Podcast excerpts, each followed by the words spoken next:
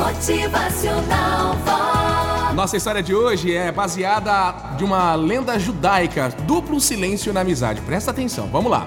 Dois amigos cultivavam o mesmo campo de trigo, trabalhando arduamente a terra com amor e dedicação numa luta estafante, bem forte, às vezes até em glória, à espera de um resultado compensador. Passaram-se anos de pouco em pouco e nenhum retorno, até que um dia chegou a grande colheita, perfeita, gigante, abundante, magnífica, satisfazendo os dois amigos agricultores que a repartiram igualmente eufóricos. Cada um seguiu seu rumo para casa. À noite, já no leito, na cama, cansado da brava lida do trabalho daqueles últimos dias, um deles pensou consigo: Olha, eu sou casado, tenho filhos fortes e bons, uma companheira fiel e cúmplice. Eles estão sempre me ajudando no meu dia a dia e vão me ajudar também até o fim da minha vida. O meu amigo é sozinho, não se casou, nunca vai ter um braço forte para apoiá-lo, com certeza vai precisar muito mais do dinheiro da colheita do que eu.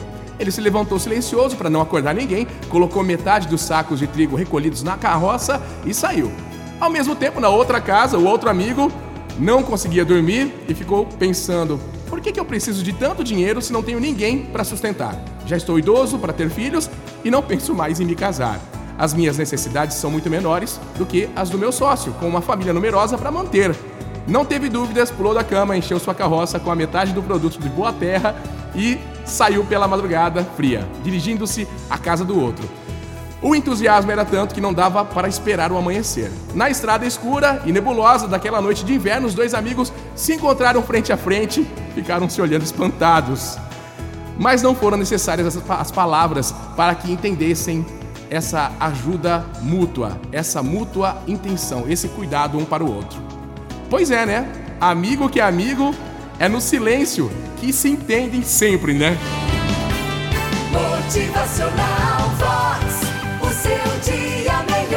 Amigo que é amigo de verdade sempre se coloca no lugar do outro. Os verdadeiros amigos sempre se entendem, sempre estão dispostos a se ajudarem. É parceria, é ajuda, é conforto um pro outro, hein?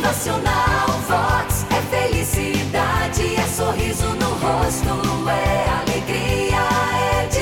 Pensador e filósofo chinês Confúcio diz assim, ó, para conhecermos os amigos é necessário passar pelo sucesso e pela desgraça. No sucesso vemos a quantidade e na desgraça a qualidade dos amigos, hein? Motivacional Vox.